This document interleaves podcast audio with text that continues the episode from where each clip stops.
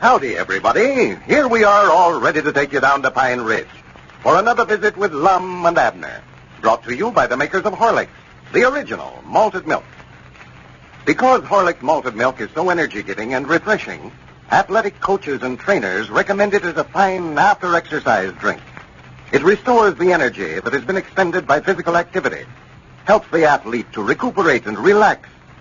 The makers of Horlicks recently received a letter from a nationally known athlete who is now head coach and athletic director of a Pennsylvania high school. This gentleman said, quote, while a member of the Los Angeles and Portland baseball clubs of the Pacific Coast League, I never fail to drink a glass of Horlicks after every game to build up lost energy. I found, in fact, that I recovered strength and energy after a glass of Horlicks faster than I did after a heavy meal. This was undoubtedly due to the easier digestibility of Horlicks. Here at the high school, my football and basketball teams enjoy Horlicks after games as much as I do. I might add that I have made it a point to tell coaches who are friends of mine about the benefits of Horlick's malted milk tablets for quick energy during timeout period. End of quote. And now, let's get ready for Lum and Abner. You know, several days ago, not having pictures of other men to send to the female applicants of the Pine Ridge Matrimonial Bureau, Lum decided to send out some pictures of Abner. Well, yesterday, Abner received a wire from a Miss Hortense Kelly stating that she had fallen in love with his picture and would arrive in Pine Ridge today. As we look in on our old friend, it is early morning. We find Lum over at Abner's house trying to persuade him to go to the train to meet Miss Kelly today. Listen. Well, um, why, why can't you go in there and meet her by yourself? Well, she ain't coming to see me, Abner. Well, about didn't think she was the way you got yourself dressed up there. Well, natural, me being the president of the matrimonial bureau, I've got to dress myself up when we meet one of our clients this way. Yeah, well, well you, you just go in there, Lum, and tell her that feller Peabody that she's in love with has skipped the country. She can't locate him. I ain't going to tell her no such a thing. What kind of a company would she think this is, letting her go to all the expense of coming all the way down here, and then the man she come to see runs out on her? Man, I don't care what she thinks about the company. I ain't going to meet her, and I ain't going to have a thing to do with her now. I'll just hide out from her while she's here. That's what I'll do. Well, you've got to be in there at the county seat for the trial. That Squire Skim case is set for 10 o'clock, Yeah. and we're supposed to meet uh, Hortense on the 3 o'clock train. Well, uh, Lum, Grandpap's going in there. You and him ought to be enough for him to try. Yeah, but we need you for a witness, Abner. If Squire Skimp wins that case, they'll take our farms and everything else away from us. Why, you've got the agreement the squire signed saying that he'd assume all the obligations of the company. Yeah, but a body can't never tell what 12 Germans is going to do. Well, I couldn't tell 'em what to do if I was to go in there. They wouldn't listen to me. Come on, come on, get up from there. I've bargained with you just as long as I'm going to. Grandpap will be by here directly. Well, all right. I'll go into the trial, but just as quick as it's over, I'm going to come right straight back out here. You ain't going to get me down to that train to beat Hortense. Well, we'll argue about that later. Get a move on yourself. Get dressed. Well, I'm dressed. I'm ready to go any time. You ain't going in there like that, undoubtedly. Where's your necktie? Why, it's hanging on the dresser there. Well, put it on. ain't going to take no pictures of it, are they? No, but you don't want Hortense to see you without no necktie on. I told you that I weren't going to see Hortense. You're going to meet that train if I have to tie you and carry you down there. Well, now, long. If Elizabeth finds out that I went to the train to meet some other woman, why, it, it just ain't no telling what she would do. Abner, I told you Elizabeth will never find out about it.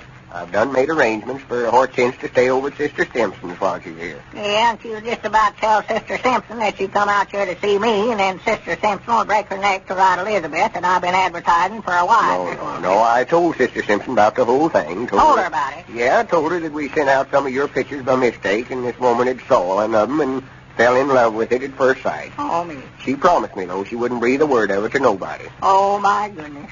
Now you did it, Mom. Now you did it.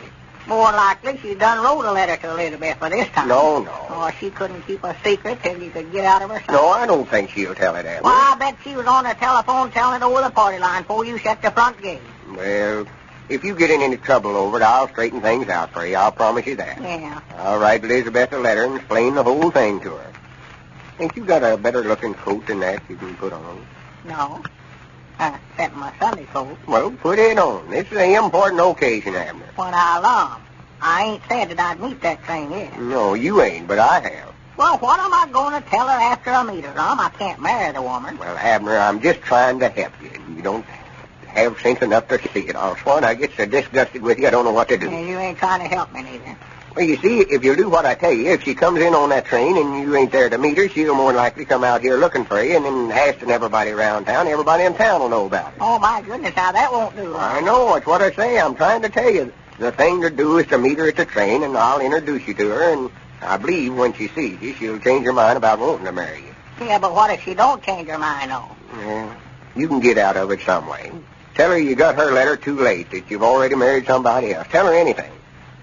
And I'll take her down to our office when we get out here and show her all the pictures of other men that's come in since we wrote her and and uh, try to find somebody else that she'll want to marry. Well, I wish to goodness knew he'd never thought of the matrimonial business. That's what I wish. Well, I don't know if I'd go first. Well, I do. I wish I'd never heard the name. Well, the only mistake we made when we sent out them pictures of you. Uh, Oh. I don't much believe we ought to did that. yeah, I know Dad blame well that we oughtn't to. have. Well, just leave everything to me. I'll have this all straightened out to where it'll all come out all right. I hope so. Trouble with you, you always worry about something ain't no reason. Oh, to. wait a minute, Mom. Wait a minute. That's my ring there. Yeah, more like the grandpap telling us he'll be here, Jackson. Hello? Peabody's place. Who? Oh. Oh, well. Yes. yeah, sure. Why, natural, natural. Hmm. Uh, yes, Mom. Yes, Mom. Yes. Well. yes, Mom. Granny, can't you say no Uh-huh. once in a while? Why, sure. oh, yeah, yeah. uh-huh. I wish I could get him to agree with me like that. Well, that's all right. Not at all. Not at all. yes, Mom. Uh huh. Oh yeah. Well, I know they do, yeah, yeah. sure. yeah. Yes, Mom. All right. All right. Uh, uh, goodbye. well, Who was that? uh, I don't know. She never did say.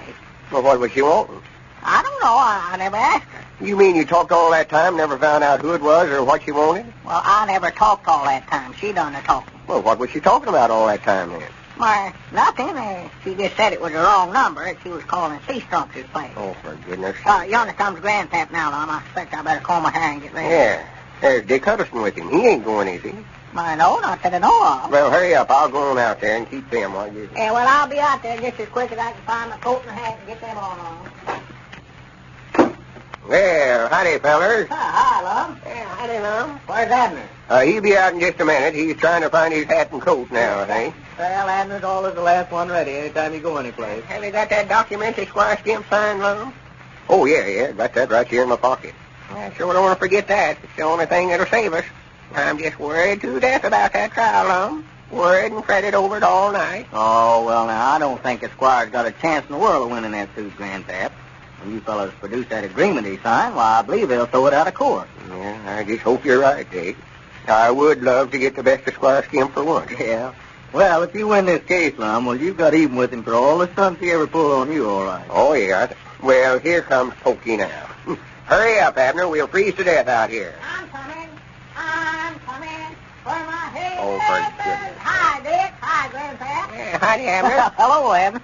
Well, uh, better get out and let you fellas go, right? Uh, here, Abner, here, you can get right up here to Grandpap. Well, ain't you going with us, Dick? No, no, I can't, Lum. I, I'd like to, but I can't leave the store today. And you fellas won't need me in there anyway. Uh, well, get in the back there, Richard, and I'll drive you back down to the store. Oh, no, no. Thanks a lot, Grandpap, but you fellas sort of push for time if that trial comes up 10 o'clock. I can walk back down the store. Won't take me Well, a few minutes. maybe we better then for... Sure, go ahead. We want to get the trial started on time. We've got to meet that train at 3 o'clock and meet Hortense. Yeah, Lum Pony talked me into meeting Hortense.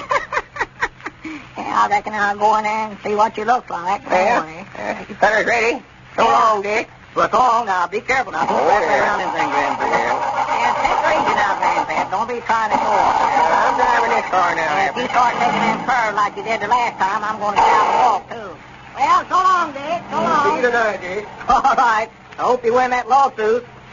Hey, hey, Mr. Abner. Mr. Abner. Hey, wait a minute. Now, what's the matter, Cedric? stop Mr. Abner there. Why, it's too late now, Cedric. They couldn't hear you. What's the matter? Do you want to go with them? No, ma'am. I, I, I got a telegram here for Mr. Abner. A telegram. Yes, ma'am. Well, here, here. Let me see it, Cedric. Might be something important. Now, Let me read it. That feller told me to be sure and see that he got it. Yeah, well, that's all right. I'll look it over here and see what it. Well, What's the matter? Some bad news of some kind? We'll arrive on the 3 o'clock train. Meet us, Elizabeth and Pearl. Well, poor Abner. If Lum can get him out of this scrape, he's good. Ladies and gentlemen, in the following occurrence, the time is evening. The scene, aboard a streetcar. And here are Les Chalmers and Frank White. There, move over, Les. If you only pay one fare, you're entitled to only one one strap. Hello, Oh, Frank. Where did you come from? Now, 300 other people and I just got on a Temple Street. Boy, they do pack 'em in here, don't they? Yeah, looks like the Rose Bowl on wheels. Say, what does a man have to do to reach you at your office? Well, depends on who it is that's trying to get me. Why? Must have called you ten times this morning. Did? Well, I was tied up with Big Boss until about 2.30 this afternoon. Why, what was on your mind? Thought I'd take you to lunch. Had an old friend I wanted you to meet, Larry Jennings. You remember, I told you all about him. Oh, sure, I do. Well, I'm sorry I couldn't go with you, Les, but I didn't get out to eat until late. You mean you didn't eat until 2.30? Yeah, that's right. Wow, how do you do it? I couldn't, big boss or no big boss. The noon rolls around, I'm hungry, and I've got to eat or I can't work anymore. Yeah, you don't know the secret of Horlick's malted milk tablets, I see. Horlick's malted milk tablet. The greatest thing in the world to help you ward off hunger or fatigue. Well, I always keep a flask of them in my desk. Whenever I begin to feel hungry or tired, all I have to do is get out those tablets and dissolve a few in my mouth. Yeah, they've helped me through many a tough day, I can tell you. Say, they'd be just the thing to have with you on a long automobile jaunt, wouldn't they? Horlick's malted milk tablets, eh? Yeah. I'll have to remember to get some. Uh, my wife goes for Horlick's tablets, too. She always carries a few of them in her purse when she's downtown shopping. And those energy-giving, nourishing malted milk tablets are wonderful, too, for children. Let them carry Horlick's tablets to school with them. They'll nourish while the children work or play, keep the youngsters from getting too tired or too hungry. Horlick's malted milk tablets come in both natural and chocolate flavors. You can get them in either the small 10-cent size flask or the other larger sizes at your druggist. This is Carlton Brickert speaking for Lum and Abner and Horlick, who bid you all good night and good health.